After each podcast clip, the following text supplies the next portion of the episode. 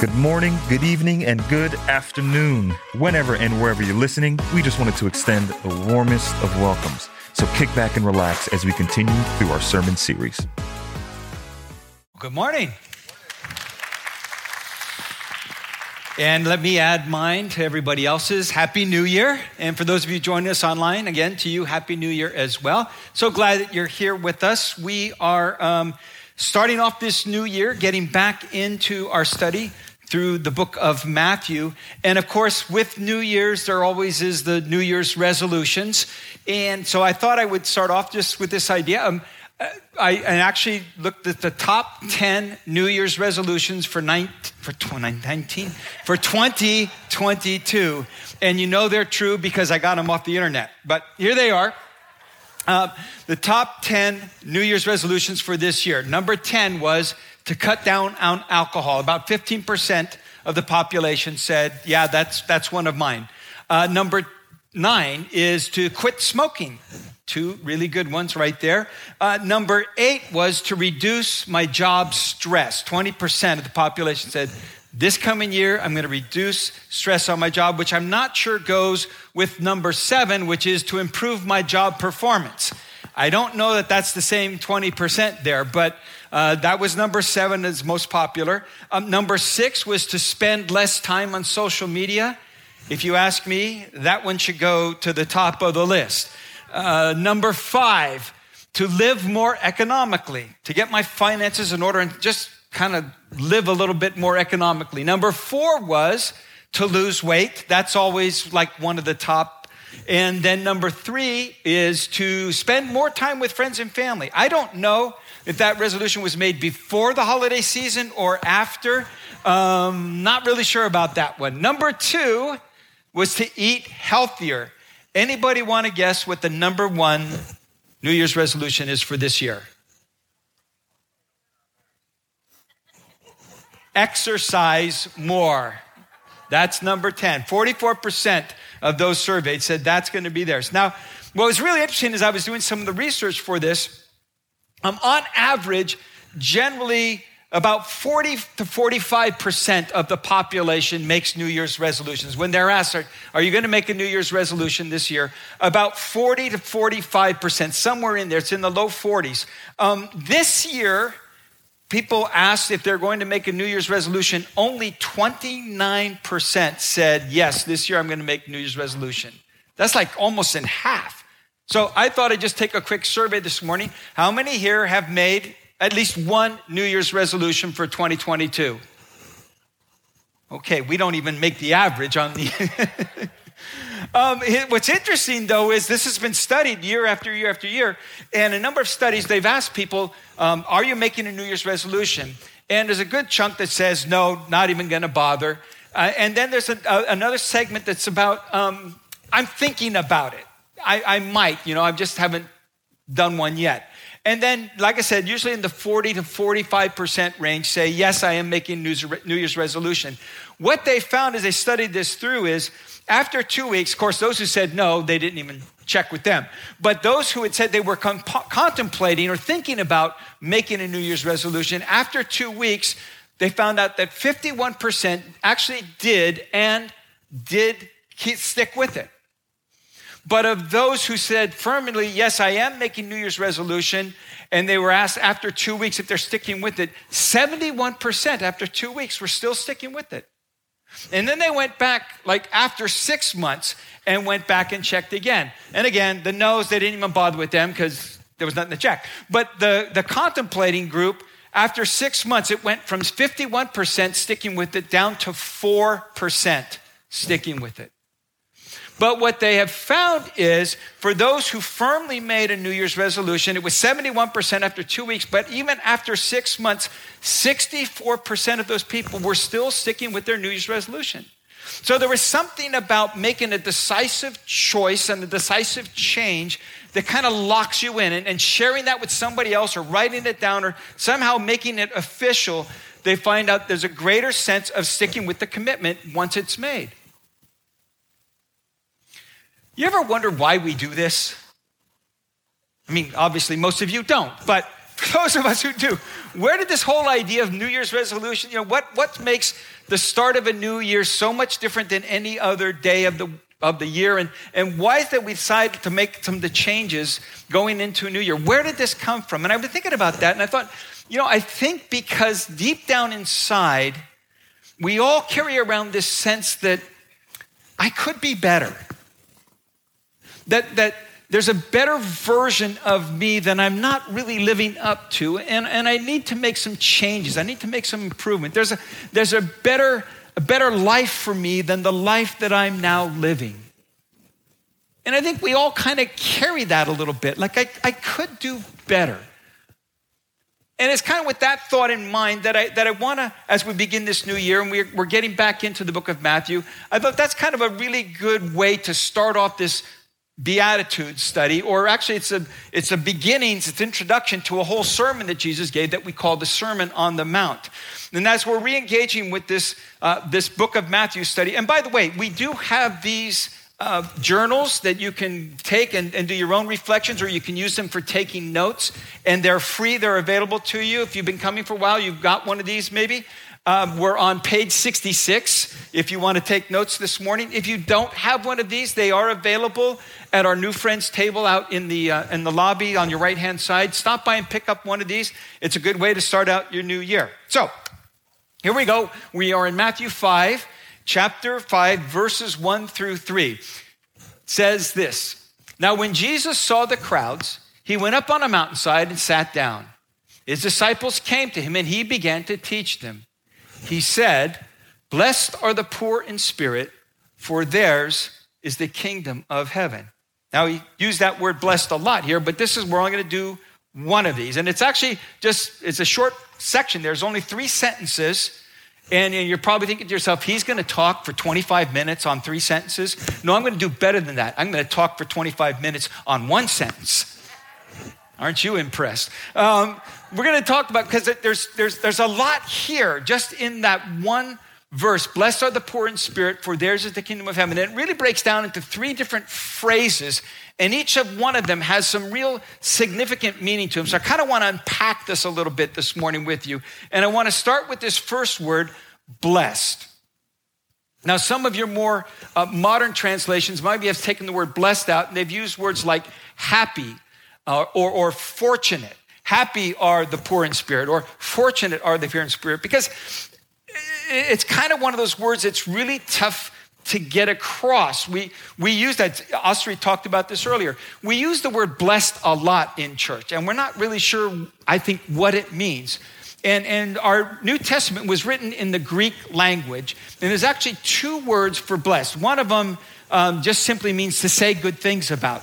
But the word that's used here is a particular word, and it's not used often. And the Greek word, I'm going to impress you now because Three years of New Testament Greek, you got to show off. All right?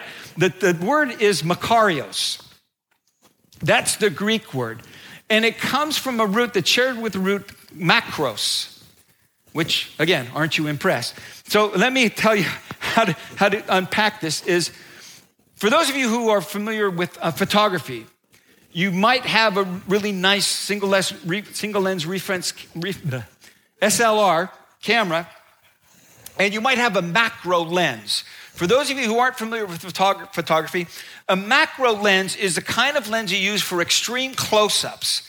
When you, want to, when you want to photograph something very, very tiny to be able to enlarge it to get a really good picture of. That's called a macro lens. That's where this root comes from. So when he uses the word blessed, he's talking about an enlarged life, a, a, a, a fulfilling life that the word makros actually has to do with this idea of being large or lengthy. And so, what Jesus is saying is there, there is a life for you. There is this blessed life, and it is a life that is fulfilled and fulfilling. It is, it is a life that is, is living large, not in the sense that we kind of use that term, but, but a full, satisfying, um, gratifying life. And, and there is this sense of joy, deep, profound joy and contentment that comes with that. All of that is wrapped up in this word makarios. So when we use, when we translate it blessed and we try to find other alternatives for it, like happy or fortunate, those just don't really fit the bill. because it's about something much deeper, much more profound.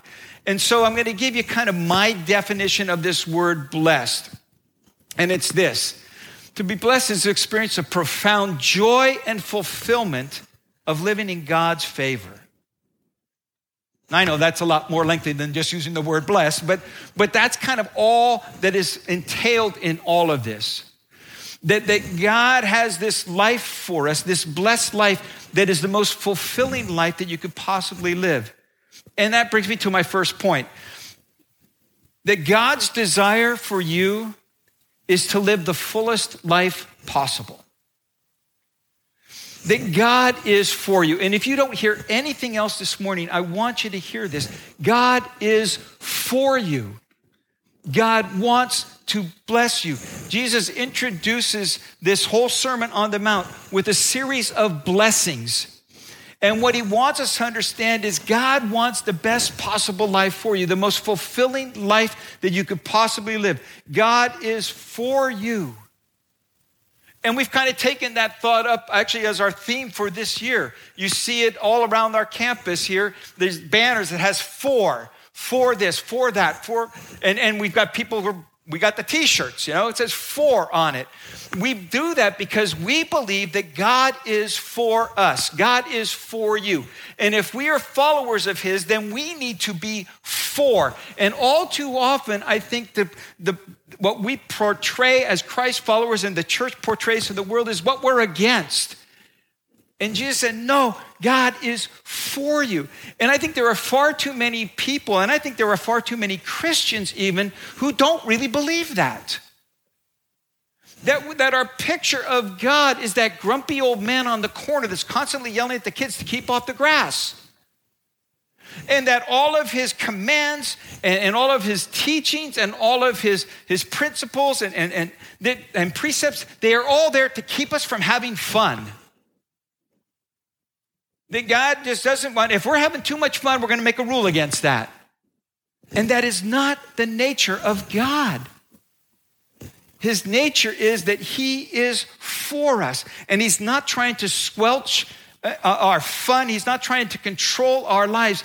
He truly loves us. He loves you, and He wants the best for you, and He knows what is best for you.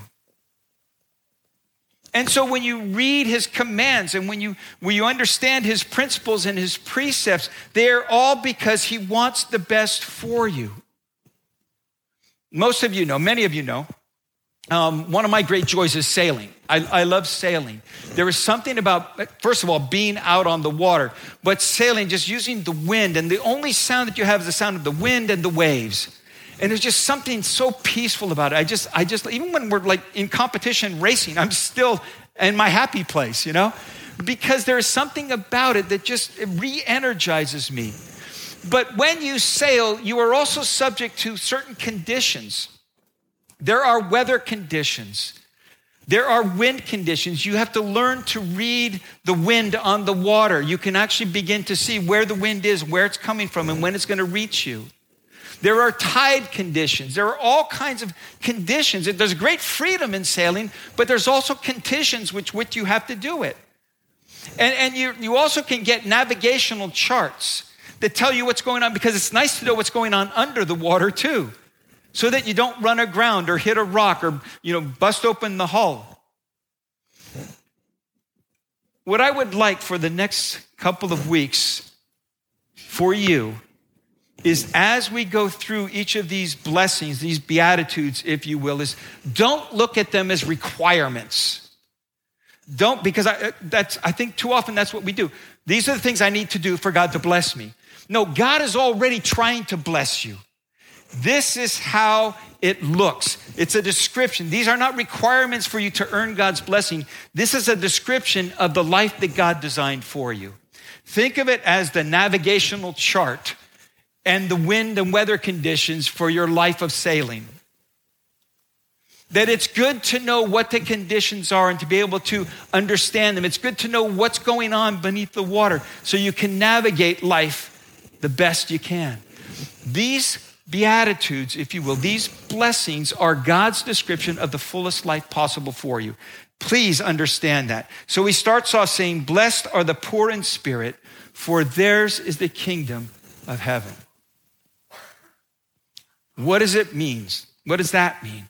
Well, first of all, uh, this whole idea is to understand that, um, that the full life begins by acknowledging your spiritual poverty. See, Jesus says, there is this, there is this life for you, this fulfilling, gratifying, deep, profoundly joyful life for you. But it starts, it starts with you acknowledging your own need. And those of you who are familiar, you're, if you're familiar with the 12 step program, what's the first step? The first step is I realize that I am powerless and my life has become unmanageable. That's spiritual poverty. Definition of poor in spirit those who have realized their own utter helplessness before God. That's what it is. And it's no accident that Jesus starts this series of blessings with this one because it is the first step. It really is for all of us. Now, what does that look like? What does it mean to be poor in spirit? Well, fortunately, Jesus described it by telling us a story, a parable. It's recorded actually in Luke's gospel, but it's one of these stories that he told to help us understand what it looks like. And he did a comparison and contrast idea in this parable. It's found in Luke chapter 18. And put it up here for you. Two men went up to the temple to pray, one a Pharisee and the other a tax collector. The Pharisee stood off by himself and prayed, God, I thank you that I am not like other people robbers, evildoers, adulterers, or even like this tax collector over here. I fast twice a week and give a tenth of all I give. But the tax collector stood at a distance. He would not even look up to heaven, but beat his breast and said, God, have mercy on me, a sinner. I tell you, it was this man rather than the other that went home justified before God. That is a picture of spiritual poverty. See, none of us would be so blatant as that Pharisee, but the truth is, every one of us have our own little list of by which we compare ourselves with each other. We all have this incredible ability to see ourselves in a better light than we see anybody else that we all have this little bit of, and it might be different standards that any of us have, but every one of us has his own little list by which we compare ourselves with each other. We all have that list. Well, maybe you don't, but the person sitting next to you, I guarantee you, he does. We've got this list. And, and, and, and it's really just a picture of the Pharisee. We have our own standards that we live up to and the other standards that we judge other people by. And that list is this opposite of spiritual poverty. Jesus said there is a blessing, there is a fullness of life and a deep sense of joy that comes when we acknowledge that we are spiritually impoverished. There is, there is a blessing in that. And I'll give you a few of them. The first one is when I acknowledge my spiritual poverty, one of the things it does is it guards against the deception of comparison. God, I thank you that I am not like other people, robbers, evildoers, adulterers, or even this tax collector. That, that comparison thing. By the way, do you know which sins are the worst? Anybody know which sins are the worst? They're the sins other people commit. You know which flaws and faults and failures are the worst? The ones other people commit. See, this deception of comparison. We start judging ourselves by the people around us. And here's the problem with it a couple of the problems with it.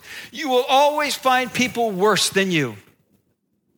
And that leads to pride and judgmentalism and a sense of superiority. And you will also find people who are better than you. And that will lead you to a sense of failure, despair, discouragement. It is a deception.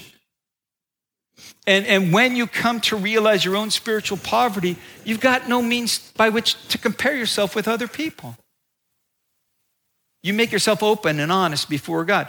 Another blessing that comes from it is it frees me from performance religion. Because that's the other thing he says. I fast twice a week and I give a tenth of all that I get. Look at me, God, how faithful I am. Look at all the things that I do. I fast twice a week. There it is. I fast twice a week. I give a tenth of all I get. Look at all the good things that I do. And that is performance religion. And here's the thing is whatever your list of accomplishments are, or whatever your acts of devotion or by the way by which you measure your own goodness or, or the intensity of your religious fervor, whatever your list might be, it will never be good enough. It will never be good enough. And if you live that way, it will leave you exhausted and defeated and even a little bitter. Because you start living with the sense of entitlement like, God, you owe me. I mean, look at all that I do. I, I, fast twice a week. I give a tenth of all I have. Look at, I, I'm such a good, you owe me something here. And then when life doesn't work out the way you think or the way it should be, or God doesn't answer the prayer that you prayed the way you wanted Him to answer it, then, it, then you become bitter at God. And that's no way to live. He says that's not the fulfilling life that God has for you. But the biggest blessing that comes from acknowledging your spiritual poverty is it engages you in a life of mercy and grace. Because when you realize you have nothing to offer God and you've got no way of earning his favor, but you realize it all comes to, him, comes to you through his grace, everything changes. And that's the last guy.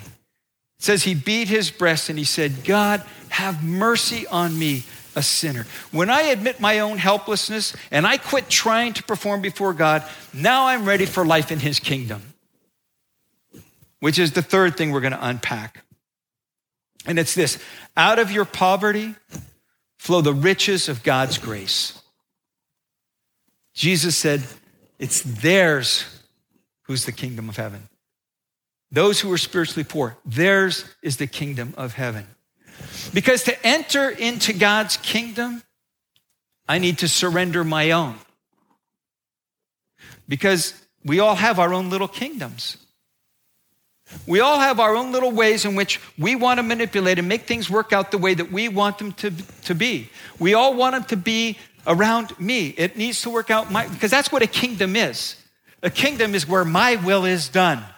And we start establishing these kingdoms low, way, way early in our lifetimes. It starts when you're two years old, and the, your favorite word is mine, me, mine, or no. I'm not going to do it. This is my kingdom. And then that two year old becomes a six year old and he gets a little more sophisticated. He says things like, Well, you're not the boss of me. And then the six year old becomes a 12 year old. And then it becomes a little more subtle because now they don't have to say anything. They just do the eye roll. My, my daughter was preteen. Seriously, if we were having one of these serious conversations and I was telling her, you know, what she was misbehaving or something like that and giving her some instruction, she would, she would walk away and I knew, I knew as she turned around, she was rolling her eyes at me. And I would say, don't you roll your eyes at me when you walk away. it's our own little kingdom. And then the 12 year old becomes a 16 year old and the kingdom gets a lot bigger. It just keeps expanding. And then that 16 year old with the license now becomes an adult. And now they've got their own little kingdoms. This is my lane. Don't cut me off. Don't try to horn in on it. This is my, and, and, and it goes on and on and on. And, and each of our little kingdoms start doing war with all the little kingdoms around us. And if we haven't seen that in the last two years, let me ask you, how is the kingdoms of this earth doing right now? Not so good. It's time to surrender our kingdoms, acknowledge our poverty, and then we're ready for the kingdom of God because the kingdom of heaven, the kingdom of God, has a completely different character. The kingdom of heaven is the quality and characteristics of grace. John wrote about this in his gospel.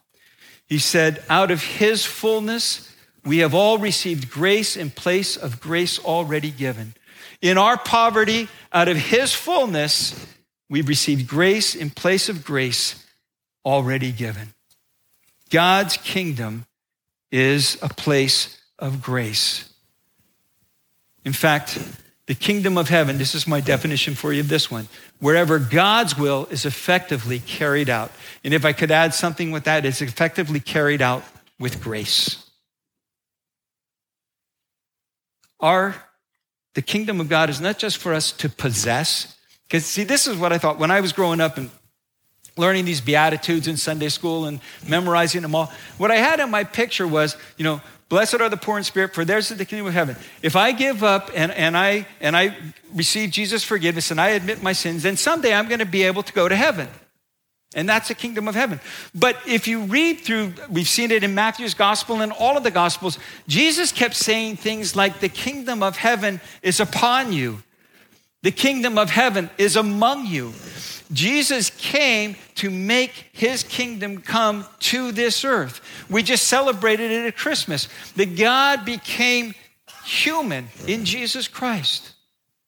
And he came to show us what the kingdom of heaven looked like. And then in a couple of months, we're going to be celebrating Easter, which is the celebration of Jesus giving himself on the cross to give us that entry into heaven so that we could live in that resurrected new life. See, that's the kingdom of heaven. It's not just for us to possess someday when we die, it is for here and now to live in, and not just for us to possess, but for us to promote. And Jesus taught us to pray that way. He taught us to pray, Your kingdom come, your will be done on earth as it is in heaven. In other words, my spiritual poverty gets me to the point where I realize I can't pay my way in and I can't earn my way in. I am completely dependent on God's grace because I have nothing to offer in return. But He gives it freely, not just for me to now enjoy for myself, but for me to bring to the neighborhood and the job site and wherever it is I am every single day. Your kingdom come, your will be done on earth in me. So it's our job to bring a little bit of that kingdom to this earth, to my family, to my spouse, in my neighborhood, at the office, on the job site, in the classroom, wherever I live, I'm a little outpost of the kingdom of heaven.